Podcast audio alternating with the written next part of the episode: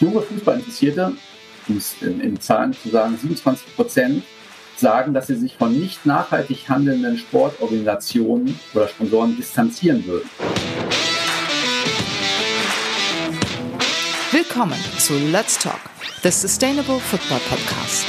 Heute mit Thomas Lötz und Sebastian Kube von Nielsen Sports. Hallo und herzlich willkommen zu einer neuen Ausgabe von Let's Talk, dem Sustainable Football Podcast. Heute bei uns zu Gast ist Sebastian Kube. Sebastian Kube ist 43 Jahre alt, Vice President Sales Operations and Account Management bei Nielsen Sports, einer Abteilung des weltweit führenden Unternehmens zur Analyse von Sponsoringmaßnahmen und deren Datenauswertung. Hallo Herr Kube, danke, dass Sie sich heute die Zeit nehmen. Vielen Dank für die Einladung. Herr Kube, können Sie unseren Hörerinnen und Hörern in wenigen Worten mal erklären, was Nielsen Sports ganz grundsätzlich so treibt? Also im Marketing-Sprech sagen wir, wir helfen äh, allen Akteuren im Sportbusiness, die richtigen Entscheidungen zu treffen. Ja, und das bedeutet, ähm, dass wir beispielsweise Media-Analysen durchführen, also Medien- und Zuschauerinteresse an gewissen Events, an gewissen Vereinen, an gewissen Athleten äh, messen und innerhalb dieser Berichterstattung auch Sponsorensichtbarkeiten auswerten. Auswerten heißt die Zeit stoppen und ähm, Werbewerte errechnen. Ähm, und auf der anderen Seite führen wir Marktforschungsstudien durch. Das heißt, wir beschäftigen uns mit der Werbewirkung von gewissen Sponsoring-Maßnahmen, also was ist in den Köpfen hängen geblieben. Und auf diesem großen Datenpool sitzend beraten wir letztlich ja, Vereine, Vermarktenagenturen, ähm, Ligen, Verbände, aber auch ähm, sponsoring-treibende Unternehmen ähm, entsprechend, wie eingangs gesagt, die richtigen Entscheidungen zu treffen. Ja, das kann beim Fußballclub, um es ein bisschen anfassbar zu machen, äh, bedeuten, dass wir ähm, sagen, was ist die Trikotbrust äh, wert, wenn es beispielsweise um Vertragsverlängerung geht oder auf, man auf der Suche nach einem Sponsor ist.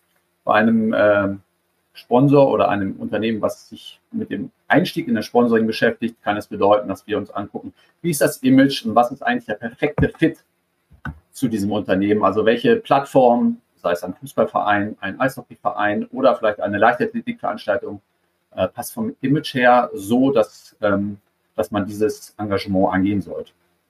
Ihr Unternehmen hat vor kurzem eine repräsentative Untersuchung zum Thema Nachhaltigkeit im Sport veröffentlicht. Dazu haben sie 2000 deutsche Sportfans im Alter zwischen 16 und 65 Jahren befragt. Lässt sich bei der Bedeutung von Nachhaltigkeit eigentlich ein Unterschied zwischen den Generationen ausmachen? Äh, und wenn ja, wie sieht der aus? Vielleicht kurz zur, zur äh, noch eine Anmerkung. Wir haben es wir haben es nicht veröffentlicht. Wir haben die Studie durchgeführt und sind aktuell dort auch in der Vermarktung. Das heißt, wenn wir heute darüber reden, das ist quasi ein erster exklusiver Auszug aus dieser Studie. Ähm, und wir haben 2000 Menschen bevölkerungsrepräsentativ befragt. Ähm, da drin sind auch Sportfans enthalten, aber die Umfrage war erstmal national repräsentativ, wie wir das im Marktforschungssprech so ausdrücken. Ja, also ein, ein, ein ähm, repräsentatives Abbild in der deutschen Bevölkerung zwischen 16 und 65, genau. Und ähm, ja, da, da vielleicht schon der erste Unterschied. Ähm, und das, das lässt sich ganz schön ähm, quantifizieren. Also die Sportfans sind sehr viel interessierter an dem Thema Nachhaltigkeit als der Bevölkerungsschnitt. Ja, ähm, 61 Prozent der Sportfans haben angegeben, dass sie sich sehr dafür interessieren oder es sehr relevant ähm, äh, beurteilen. Und national repräsentativ waren es 53 Prozent. Das heißt, wir haben hier schon mal äh, den Fall, dass die Stichprobe der Sportfans deutlich interessierter an dem Thema Nachhaltigkeit ist. Jetzt fragen Sie nach den Generationen. Und in der Tat ist es so, ähm, dass die jüngere Generation ein leicht höheres Interesse am Thema Nachhaltigkeit hat. Jüngere Generation, ein, Entschuldigung, dass ich unterbreche, da, da reden wir von, von welcher Altersgruppe? Genau, man kann da 16 äh, bis 25 äh, einziehen, ähm, aber die Aussage trifft auch noch zu, wenn wir 16 bis 30 oder 16 bis 35 ähm, Jahren als, als eine Zielgruppe mal definieren. Ja. Aber das ist in ehrlicher Weise auch ziemlich erwartbar gewesen, dass dort eine höhere Affinität besteht. Interessanter ist auch bei den Jüngeren, dass es ähm, bei den Geschlechtern durchaus einen Unterschied gibt. Also dass junge Frauen sehr viel interessierter am Thema Nach Nachhaltigkeit sind als junge Männer. Ähm, das ist etwas, was, was, was ich glaube interessanter ist als das Thema Generation, von dem man ein Stück weit ehrlicherweise ausgehen konnte, dass es genauso aussieht. Mhm. Und wie sieht das hinsichtlich des, des sozialen Backgrounds aus? Also stimmt der Eindruck, dass Nachhaltigkeit eher ein in bildungsbürgerlichen Kreisen stark verbreitetes Thema ist, das da hohe, auf hohe Resonanz stößt, äh, wohingegen nachhaltige Fragestellungen in äh, sozial prekären Verhältnissen eher eine, eine untergeordnete Rolle spielen? Ja, wenn man sich die, ähm, die Zielgruppe der Befragten anschaut, dann ist es schon so, dass die, ähm, die Personen mit besten Bildungsabschlüssen, einem etwas höheren Einkommen ähm, schon ein stärkeres Interesse am Thema Nachhaltigkeit zeigen und auch bereits in ihrem Alltag integriert haben. Ich störe mich ein bisschen an den Begriff prekär. Ich würde es eher äh, darauf schieben, dass wir einen äh, starken Unterschied zwischen der urbanen und nicht urbanen Bevölkerung haben. Also dort, dort sind, ist das sehr ausgeprägt. Das Interesse ist höher, ähm, die Achtsamkeit ist höher und das ist richtig, hat auch mehr Relevanz. Ja, was jetzt spekuliere ich natürlich auch damit zusammenhängen kann, dass erste Folgen von, ja, ähm, von der Überflussgesellschaft dort vielleicht am ehesten sichtbar sind, während das auf dem Land etwas länger dauert, bis das da auch im Alltag ankommt. Ähm, genau, wir haben ähm, dort 25, 45 Prozent der Stadtbevölkerung, die angibt, ähm, dass sie bereits bei diversen nachhaltigen Aspekten, beispielsweise aus dem Bereich Energie, Rohstoffe, Ernährung, Mobilität etc., äh, das in ihrem Alltag umsetzt. In der ländlichen Bevölkerung sind es 48 Prozent. Also hier haben wir schon einen Unterschied. Ähm, es ist aber auch so, und das fand ich auch eine interessante Zahl, dass von den Fußballinteressierten 36 Prozent bestätigen, dass sie sich einen nachhaltigen Lebensstil gar nicht leisten können. So, und das ist, denke ich, durchaus auch ein äh, Problem, nicht nur unter Fußballinteressierten, unter Sportfans, sondern in unserer Gesellschaft, dass natürlich, das Stichwort Ökostrom, Bio-Lebensmittel, ähm, ja, dass das etwas ist, was vielleicht den Besserverdienenden vorbehalten ist. Ich selber kann sagen, ich ernähre mich seit drei Jahren vegan und den ähm, Kühlschrank voll zu machen, ist deutlich teurer als vorher. Ja, und das ist, glaube ich, ein Problem. Und dazu kommen noch Inflation, steigende Energiepreise. Es wird nicht günstiger, um es mal so zu sagen. Genau, und das ist, denke ich, auch ein Problem, was das, ähm, ja, was diese, was diese, diesen Unterschied auch ähm, urban, nicht urban, aber vielleicht auch höheres Einkommen, geringeres Einkommen äh, ein bisschen, ja, beschreibt. Das vielleicht zentrale Ergebnis Ihrer Studie ist, dass die überwiegende Mehrheit der von Ihnen Befragten die Nachhaltigkeitsbemühungen der Sportorganisation, also von Vereinen, Verbänden oder wie man ja auch sagt, von Rechtehaltern, für nicht glaubwürdig erachten. Woran ist diese mangelnde Glaubwürdigkeit festzumachen oder anders gefragt, was nehmen die Fans den Vereinen, Verbänden, Rechtehaltern einfach nicht ab? Also erstmal hat die Studie auch gezeigt, dass die, ähm, die Befragten sowohl national als auch unter den Sportfans erstmal Schwierigkeiten haben, ähm, allgemein Nachhaltigkeit von Sportorganisationen bewerten zu können, ähm, beziehungsweise Schwierigkeiten haben zu definieren, was Nachhaltigkeit in Bezug auf Sportorganisationen bedeutet. Ja, ähm, Können Sie das mal ein bisschen plastischer machen? Also gab es da Beispiele, wurden da Beispiele von den Befragten benannt? Ja, die, die, die Unterschiede in den Antworten bei einzelnen Events, die man gefragt hat, äh, FIFA, FIFA Fußball-Weltmeisterschaft, äh, wie wird die Nachhaltigkeit mit so einem Event wahrgenommen gegenüber Paralympischen Spielen etc. Da war die, die Differenz gar nicht so groß oder unter den einzelnen Vereinen. Das war, das war kein klares Bild. Ja, das hat gezeigt, dass es dort auch, ähm, also als ein Beispiel, dass es dort auch noch Aufklärungsarbeit zu leisten gibt. Und es hat auch gezeigt, dass natürlich auch Sportorganisationen, sei es Clubs, sei es Verbände, auch definitiv noch viel mehr machen müssen, ja, um, um das entsprechend ähm, ähm, ja, bei den Befragten stärker differenzieren zu können. Das wäre tatsächlich meine Anschlussfrage gewesen, nämlich wie Sportorganisationen beim Thema Nachhaltigkeit glaubwürdiger punkten können. Ähm, auch bereits unabhängig von dem Thema Nachhaltigkeit müssen sich ähm, ja, Vereine, Fußballvereine auch als Marke begreifen und auch so agieren. Ja, also sie müssen sich überlegen, wofür wollen sie stehen, was ist die DNA eines Clubs und darum alles alle Kommunikationsmaßnahmen, alle Marketingmaßnahmen eigentlich darum ähm, stricken. Und dann kann man, ähm, finde ich, ja, auch authentisch und glaubwürdig gewisse Themen ähm, kommunizieren. Das, das gilt auch beim Thema Nachhaltigkeit. Ähm, auch da muss es klar sein, wofür wollen wir eigentlich stehen als Verein XY? Was zeichnet uns aus? Was ist unsere eigene DNA? Was ist auch ein Differenzierungsmerkmal gegenüber ähm, anderen Clubs? Und ähm, ich glaube, dann schafft man es, wenn man sich dann eine Nachhaltigkeitsstrategie innerhalb ähm, dieses Konstrukts gibt, ähm, was auch wiederum fußt auf Leitlinien, Leitplanken innerhalb des Vereins, dass das dann glaubwürdig ähm, kommuniziert werden kann, sofern man es auch vernünftig vorlebt und entsprechend handelt. Ja. Das bringt uns dann in gewisser Weise zum Deutschen Fußballbund, der in Sachen Glaubwürdigkeit gerade mal wieder gut als Beispiel herhalten kann. Rund um den größten Einzelsportverband der Welt hat im Anschluss an die Fußball-Europameisterschaft der Frauen in England die Debatte um Equal Pay jetzt wieder massiv an Fahrt aufgenommen. Eine Debatte übrigens, in die sich auch Bundeskanzler Olaf Scholz eingeschaltet hat. Doch der DFB mauert irgendwie immer noch, will sich nicht klar zu einer gleichgestellten Prämienzahlung an Nationalspieler und Nationalspielerinnen durchringen. Mal ganz platt gefragt, Herr Kube, verspielt der DFB in dieser Debatte nicht wieder ein weiteres Stück seiner Glaubwürdigkeit? So hart würde ich es gar nicht formulieren.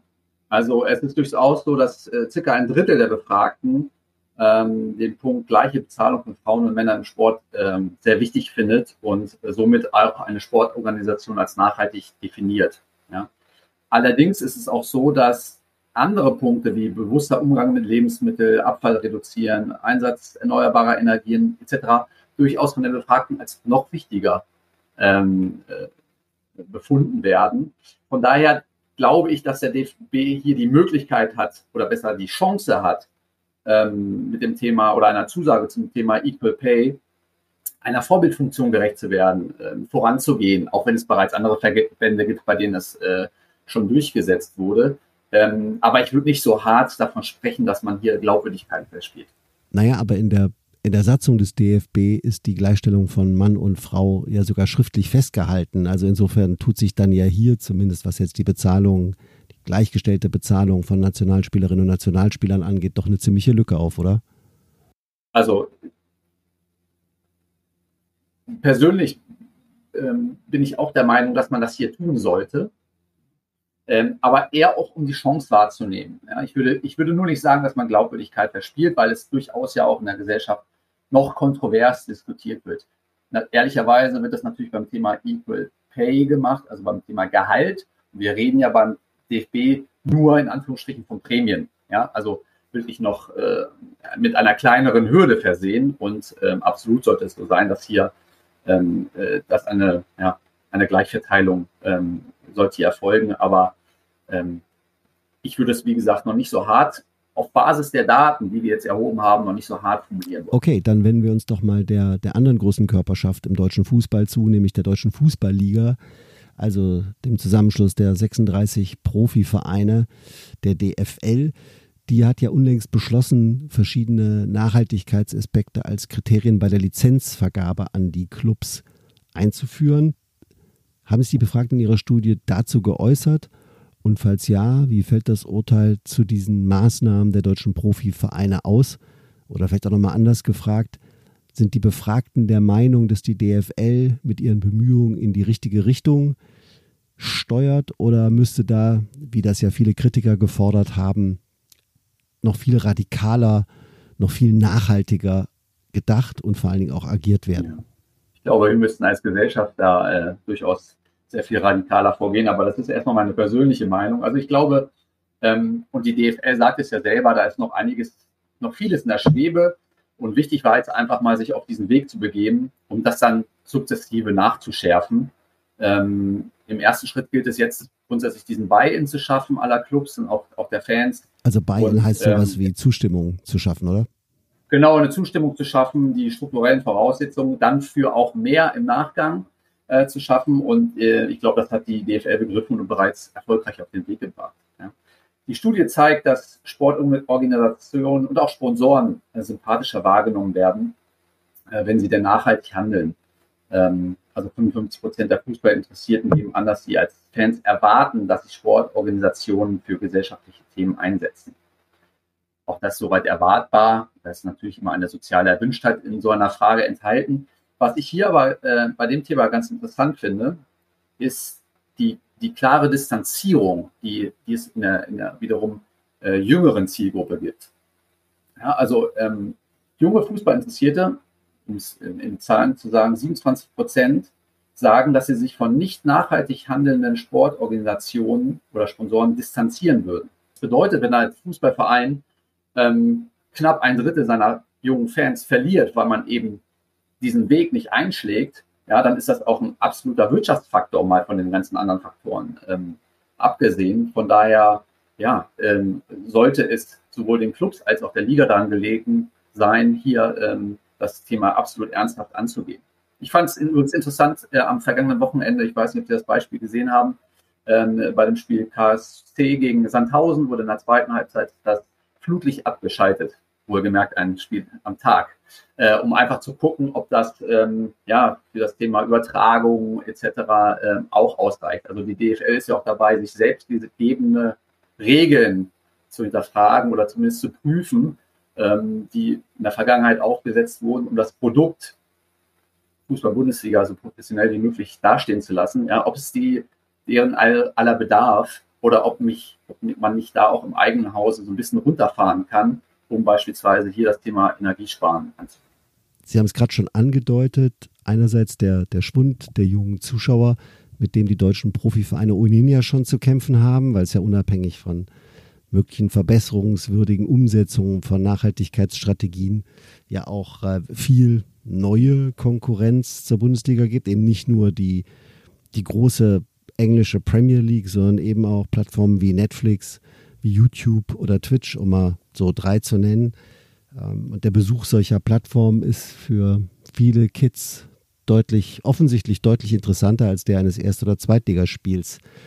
Äh, aber dann noch mal kurz zurück. Äh, Sie haben auch erwähnt, dass die an Nachhaltigkeit interessierten Befragten einen starken, Foto, einen starken Fokus auf Umweltthemen legen. Spielen unter diesen Leuten denn die beiden anderen, ja, so klassischen Themen der Nachhaltigkeit, also das Soziale und das Ökonomische, überhaupt keine Rolle oder, oder nur eine sehr untergeordnete? Ja, in der Tat ist es so, dass die Umweltthematiken dominieren. Also spontan werden am stärksten ökologische Aspekte ähm, genannt, ähm, 63 Prozent. Ähm, aber auch die anderen beiden Dimensionen also die soziale und auch die ökonomische Dimension sind durchaus wichtig und mit 61 und 58 Prozent gar nicht so weit weg. Ja? Ähm, ich glaube aber, warum ist das so, dass äh, insbesondere ökologische Dimensionen vielleicht zuerst genannt werden oder am häufigsten genannt werden? Ähm, ich denke, in vielen Fällen ist es für die Befragten durchaus greifbarer, anfassbarer. wenn man an so ein Spieltagserlebnis denkt, mit dem äh, mit öffentlichen Verkehrsmitteln zum, zum Spiel fahren, Plastikbecher, äh, das Ganze drumherum. Ich glaube, dass es sehr viel greifbarer ist und dass das auch zu, diesen, ähm, zu diesem Antwortverhalten geführt hat. Ergibt sich aus der Studie eigentlich auch, dass manche Profiklubs es in puncto Nachhaltigkeit besser machen als andere? Und wenn ja, können Sie da Namen nennen? Ja, ich hatte ja vorhin bei einer, äh, einer Stelle bereits gesagt, dass diese Ausdifferenzierung den Befragten durchaus äh, etwas schwer fällt. Ähm, es werden die Klassiker genannt, St. Pauli, SC Freiburg, aber auch äh, Bayern München und der, der BVB ähm, werden unter den nachhaltig interessierten Fußballfans ähm, auch als besonders nachhaltig wahrgenommen. Ähm, muss man ein bisschen Vorsicht walten lassen. Das sind jetzt die Fans und äh, nicht die Experten. Ähm, letztere sehen dann eher Vereine wie Hoffenheim, Wolfsburg, aber auch Freiburg und St. Pauli in der Tat vorne. Naja, es überrascht ja nicht, wenn in einer repräsentativen Umfrage die beiden reichweitenstärksten deutschen Fußballvereine, der BVB und die Bayern vorne liegen. Das entspricht dann wohl eher so einem schlichten Fanvotum, sowas wie äh, mein Verein ist nachhaltig, weil er, weil er cool ist oder weil er mein Verein ist. Oder? Absolut, das ist der eine Punkt, dass es natürlich ganz klar von, von dem Thema Lieblingsverein geprägt ist.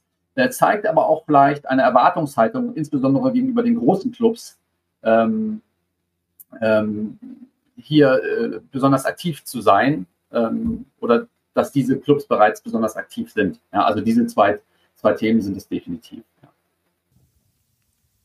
Und jetzt steigen wir ein in das Thema Markenwelt.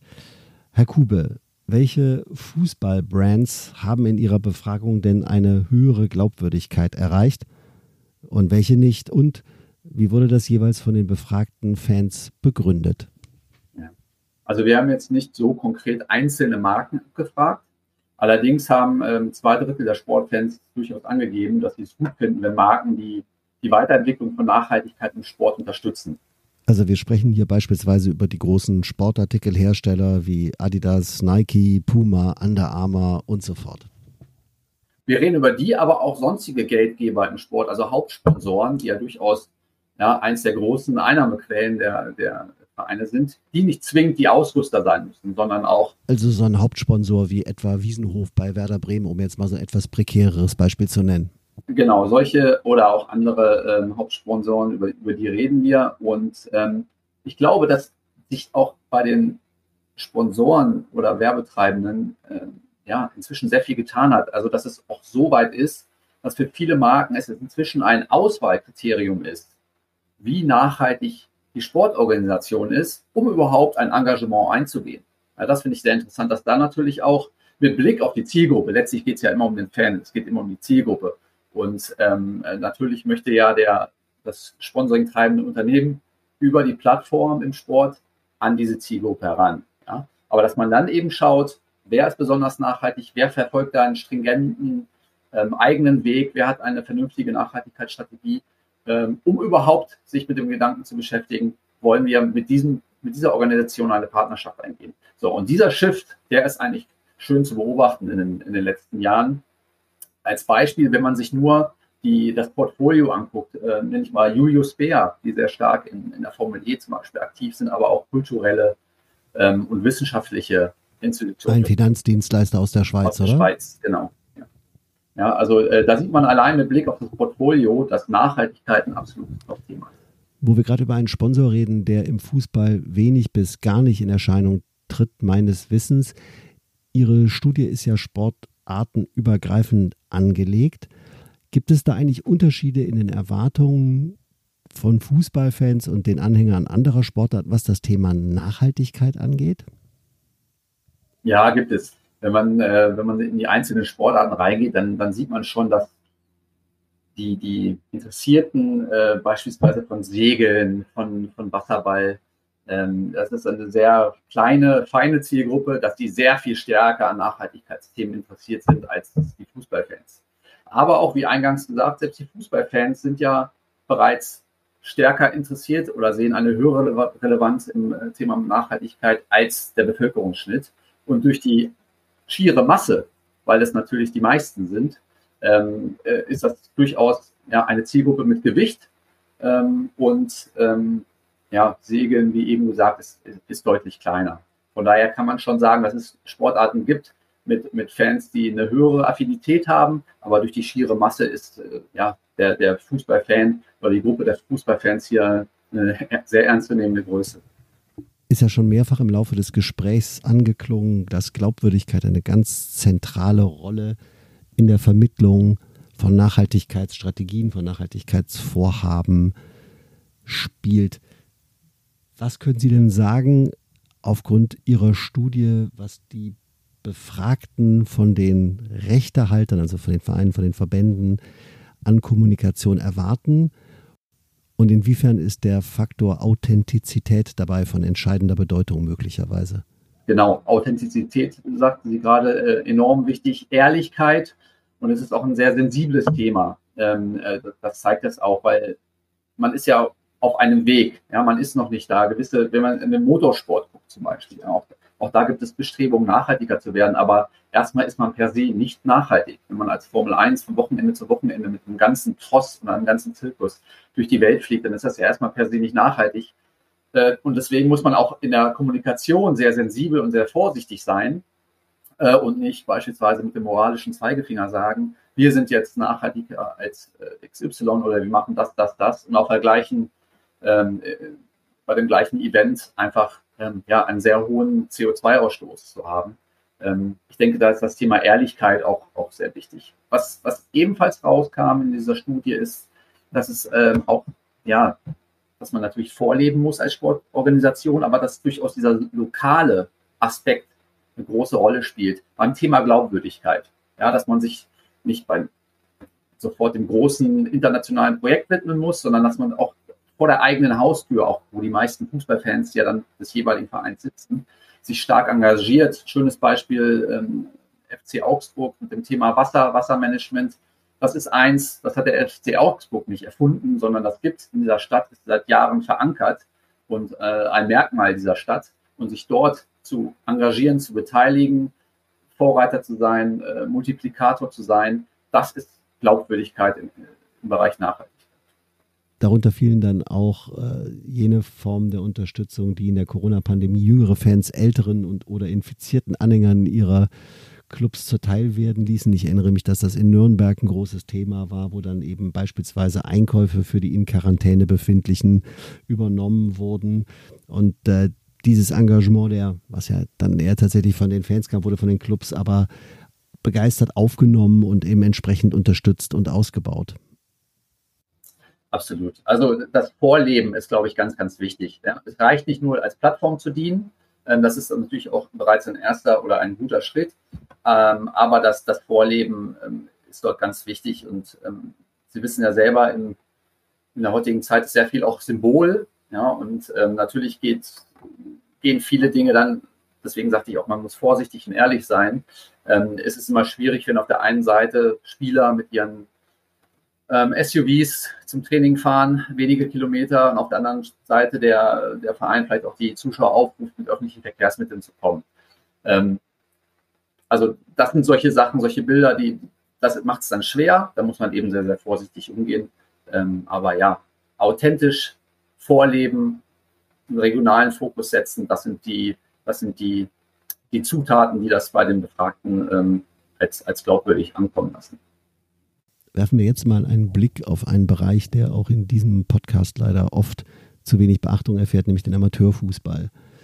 Der ist verstärkt durch die Corona-Pandemie im harten Krisenmodus, äh, gekennzeichnet durch Schwund von Mitgliedern, Schwund von Übungsleitern. Und jetzt kommen die hohen gestiegenen Energiekosten hinzu. Wie sieht es aus mit dem Flutlicht für die Abend, fürs Abendtraining? Wie, wie lang können die Spieler duschen? Dürfen die Spieler duschen? Und so weiter. Herr Kube, glauben Sie aufgrund Ihrer Befragungsergebnisse des Amateurclubs, wenn Sie sich denn der Nachhaltigkeit ernsthaft verpflichten, auch attraktiver werden können für potenzielle neue Mitglieder? Mit Sicherheit. Also die, die ähm, Ergebnisse zeigen schon, dass es fast gleichzusetzen ist, die Bedeutung von Nachhaltigkeit im Amateursport oder im Breitensport mit dem Spitzensport. Ähm, also das haben die Befragten schon angegeben. Ich glaube, also der Amateurfußball ist ja in der, in der äh, Gesellschaft sehr stark verankert, sehr breit verankert ähm, und ähm, war immer schon, auch vor Corona bereits, ähm, eine sehr starke Kraft, wenn es zum Beispiel um das Thema Integration ging. Ja, also ähm, hat unheimlich viel Power beim Thema Nachhaltigkeit sowieso schon mitgebracht. Ähm, und ich glaube, dass, dass, dass das zu betonen, ist auch weiterhin sehr, sehr wichtig und das auszubauen. Wenn man die ökonomische ähm, Komponente mal betrachtet, ich glaube, da ist, sind die Vereine aufgrund dieser Krisensituation, fehlende Mitglieder, fehlendes Geld, ähm, sowieso schon intrinsisch motiviert, ähm, ge gewisse Dinge zu hinterfragen im eigenen Ablauf, äh, um zu prüfen, wie effizient bin ich denn? Muss ich das Flutlicht schon die Uhrzeit an anschalten? Brauche ich äh, in den Sommerferien äh, warme Duschen oder kann ich das? Ja, also solche Dinge, um Geld einzusparen, allein um zu beleben, glaube ich, ähm, werden so oder so hinterfragt. Ähm, aber klar, ähm, auch, hier wieder, wenn man als Vorbild agiert, wenn die Trainer die Kinder aufrufen, kommt doch mit dem Rad zum Kicken, kommt doch mit dem Fahrrad zum Training, es müssen euch nicht die Eltern in euren Autos fahren. Äh, wenn man solche Sachen so ein Stück weit auch selber vorlebt, dann ist das definitiv eine Kraft, die auch junge ähm, potenzielle Mitglieder wieder in die Vereine locken kann. Ja? Und ich glaube, eine sehr viel, ja, eine Kraft mit, mit einem sehr starken Hebel, was die Gesamtbevölkerung angeht. Das bringt uns zu einem Thema, das sicherlich zu den kontroversesten im Fußball, nicht nur in diesem, sondern der letzten Jahre zählt. Aber ehe wir uns der WM in Katar widmen, vielleicht noch eine kurze Nachfrage zu deren, ja, ich weiß gar nicht, soll man sagen, Verursacher oder vielleicht doch ein bisschen neutraler Veranstalter zum Fußballweltverband FIFA. Wie schneidet der denn eigentlich in ihrer Studie ab, Herr Kube? Wie ist da die Meinung der Befragten zum Thema FIFA und Nachhaltigkeit? Ähm, äh, nicht sonderlich gut. Also ähm, sieben Prozent empfinden die, die FIFA-Fußball-Weltmeisterschaft als ein nachhaltiges Event. Aber wie ich auch eingangs sagte, es fällt den Fans oder auch den Befragten grundsätzlich schwer zu differenzieren oder zu erkennen, was heißt denn eigentlich Nachhaltigkeit bei einer Sportorganisation. Also selbst die für nachhaltiger empfundenen Events, Paralympics, das Deutsche Turnfest etc., ähm, sind auf einem relativ überschaubaren Niveau, was das Antwort Woran liegt das Ihrer Meinung nach? Daran, dass bisher zu wenig getan wird und dann auch zu wenig glaubwürdig ähm, darüber kommuniziert wird, dazu kommuniziert wird. Ihr Unternehmen hat neben vielen anderen Studien und auch der ja hier nun ausführlich schon besprochenen Nachhaltigkeitsstudie im Sport auch Studien zur von der FIFA veranstalteten umstrittenen WM in Katar in diesem Jahr veröffentlicht.